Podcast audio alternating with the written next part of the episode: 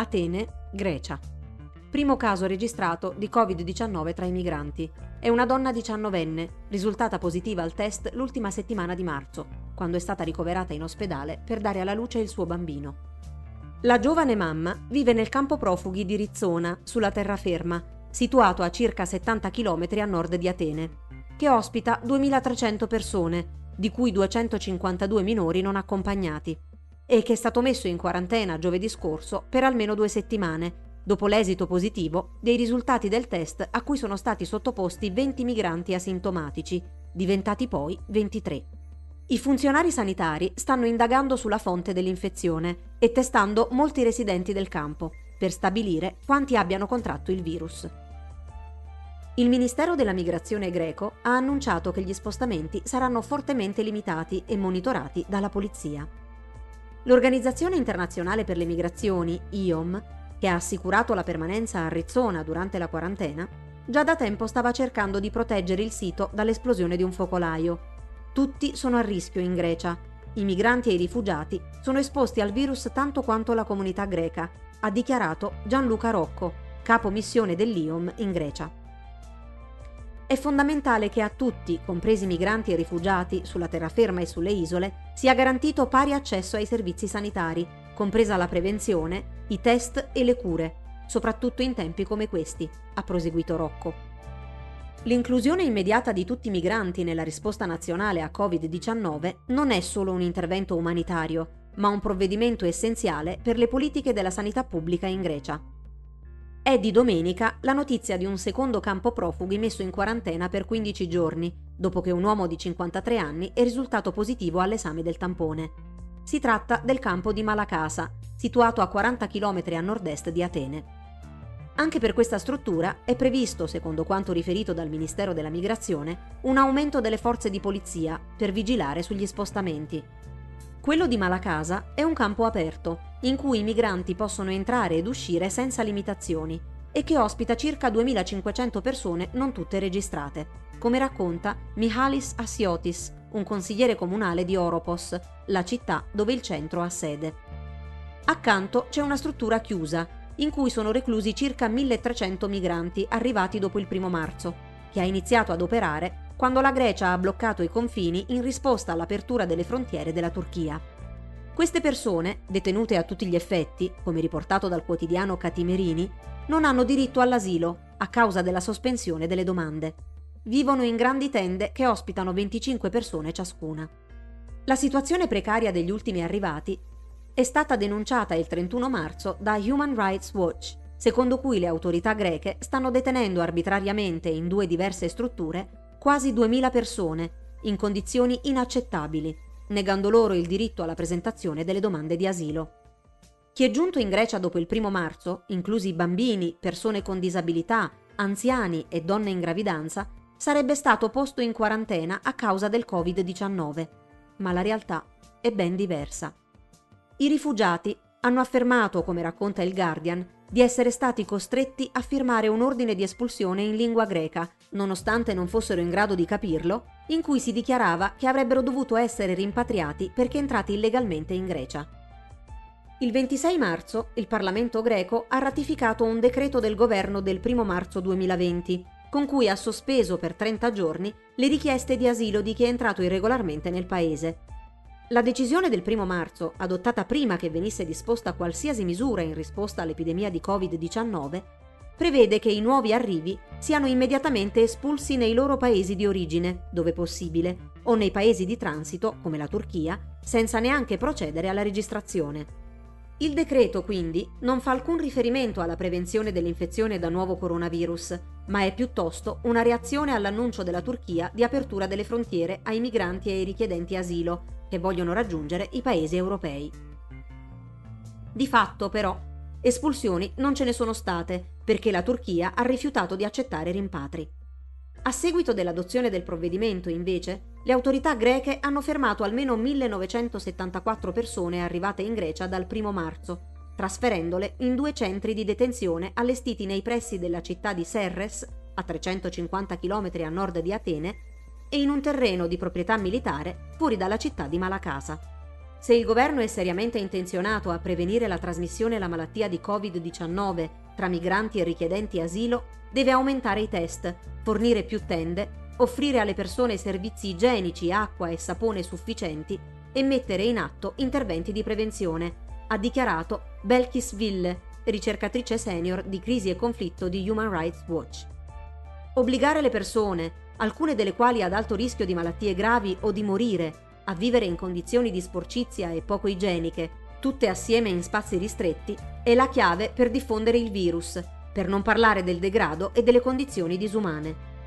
I sindacati del personale di polizia di Atene, dell'Attica nord-orientale e dell'Attica occidentale hanno dichiarato in un comunicato del 26 marzo che le misure igieniche a Malacasa sono inesistenti, aggiungendo, relativamente al Covid-19, che è matematicamente certo che produrrà una bomba che lentamente esploderà a causa della mancanza di protezioni sanitarie di base.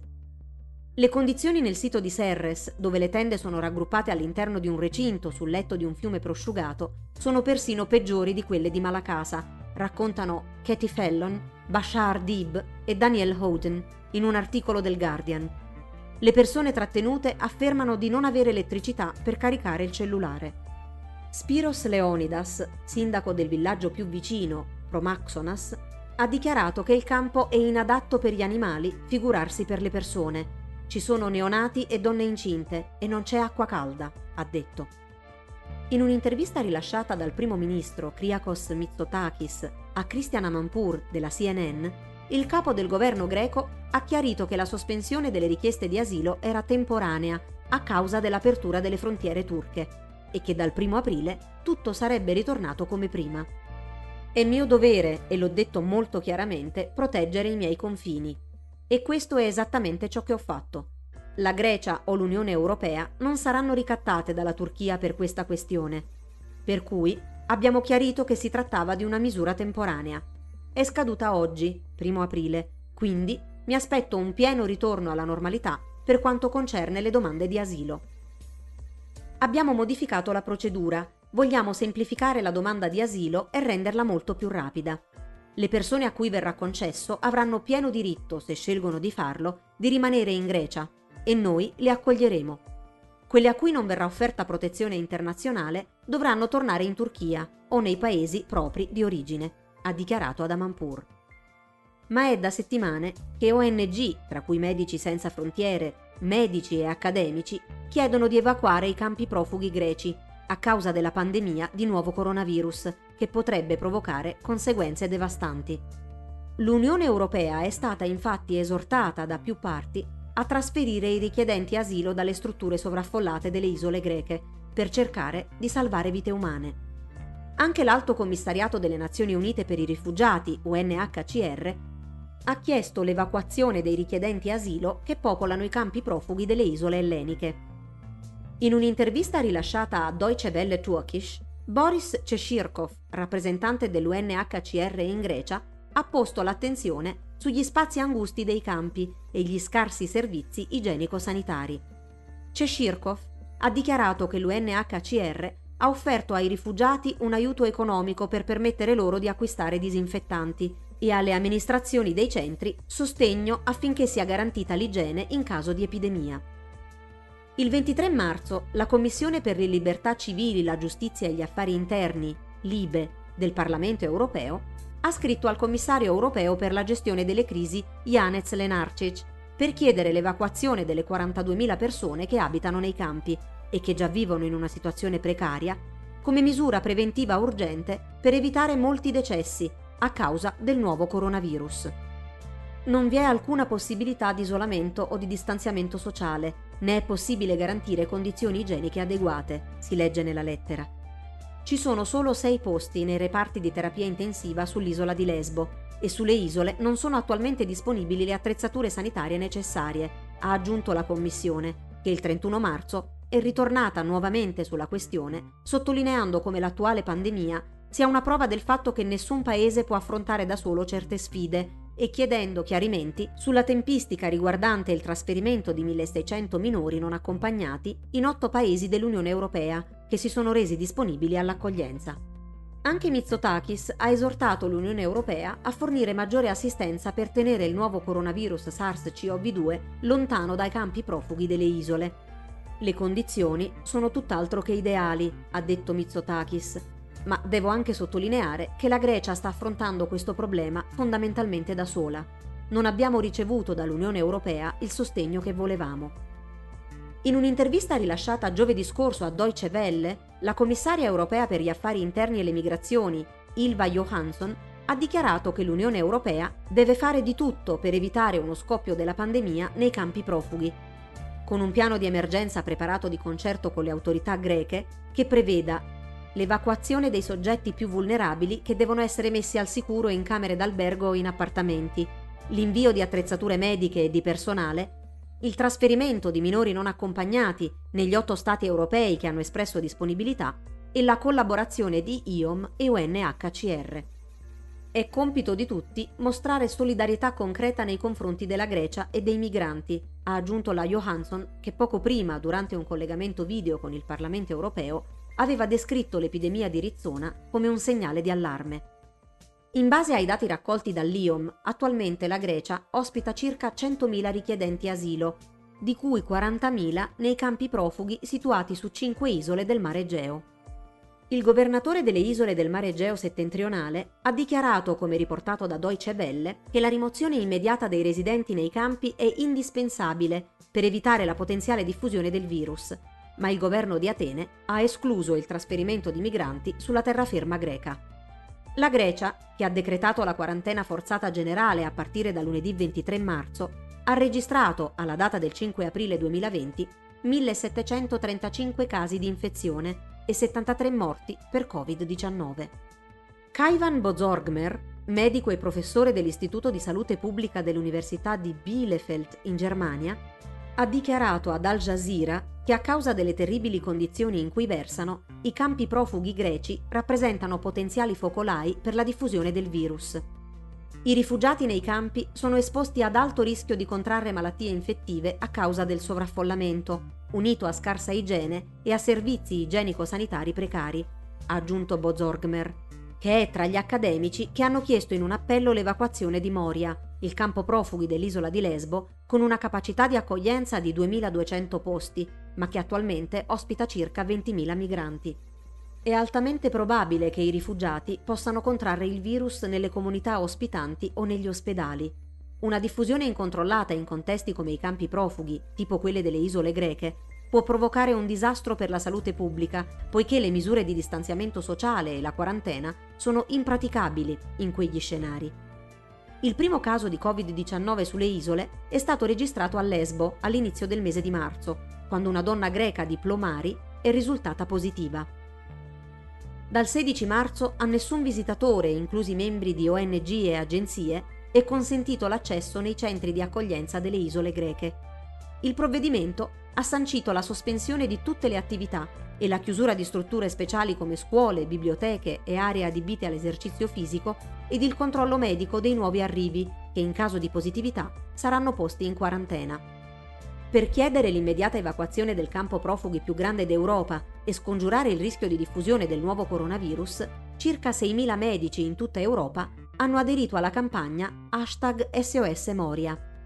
Nell'appello che hanno sottoscritto si legge se l'Europa distoglie lo sguardo adesso, questa situazione potrebbe degenerare in un disastro sanitario e ciò rappresenterebbe una grave violazione delle norme e dei valori dell'assistenza sanitaria europea.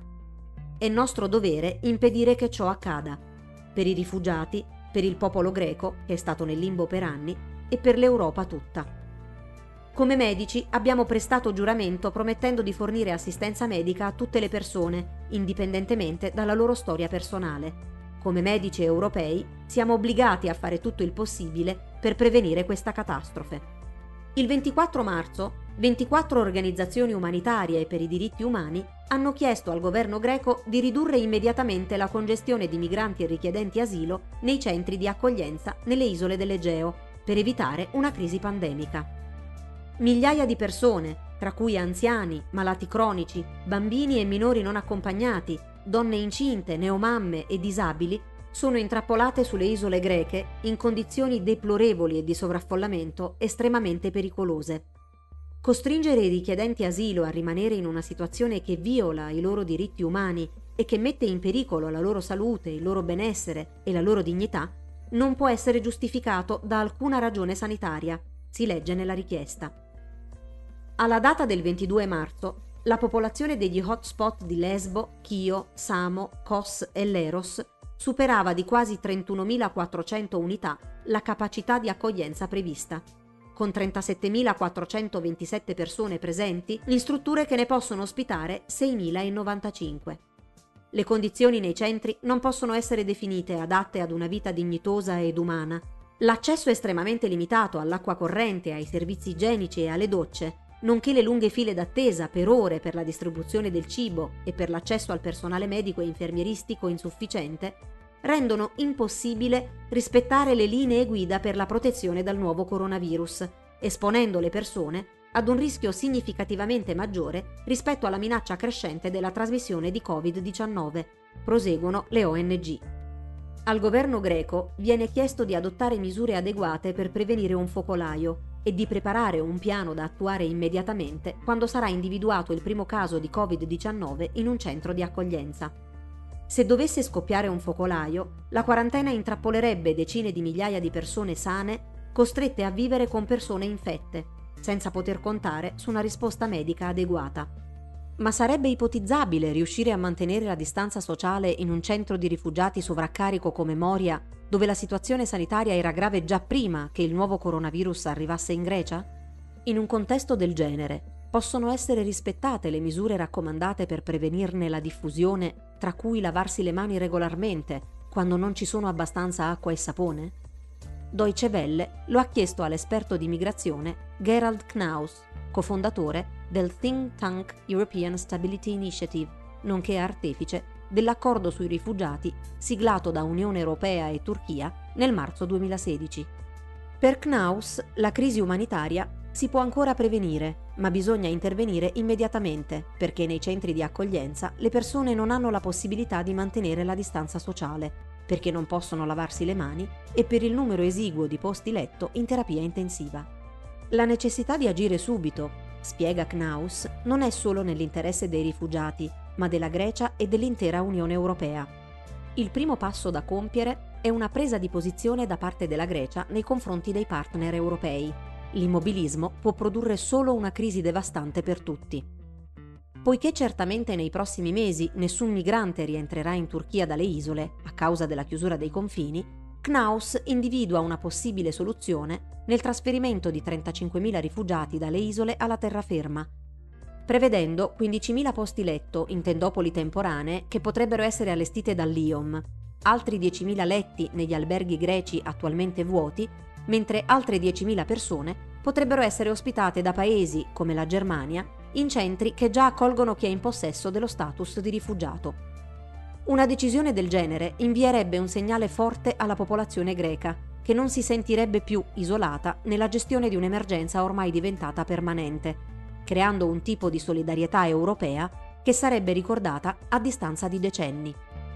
Lo stratega dell'accordo firmato nel 2016 tra Unione Europea e Turchia ritiene che la sua creatura ormai non esista più se da un lato è convinto che abbia funzionato per quattro anni, avvantaggiando i siriani in Turchia e riducendo drasticamente il numero di arrivi e di morti, dall'altro pensa che non sia stato efficace per le isole greche. Quando alla fine di febbraio Ankara è venuta meno al proprio impegno aprendo le frontiere turche al confine con la Grecia, a seguito dell'uccisione di 36 soldati turchi in un bombardamento a sud di Idlib in Siria e dopo aver accusato l'Unione Europea di non aver rispettato le promesse economiche fatte e del mancato sostegno alle operazioni militari in Siria, permettendo ai migranti di avvicinarsi alla frontiera terrestre ellenica, l'accordo del 2016 è definitivamente morto. Per Knaus, se l'Unione Europea desidera rinnovare la cooperazione con la Turchia, è necessario un nuovo impegno reciproco, una nuova dichiarazione tra le parti. Ma nonostante il dialogo sia stato avviato, sono due attualmente gli ostacoli più grandi. Un'inadeguata proposta economica della Commissione europea e la scarsa concretezza della Turchia che vuole risolvere rapidamente il problema in un momento in cui l'Unione Europea si trova a gestire una delle crisi più profonde della sua storia.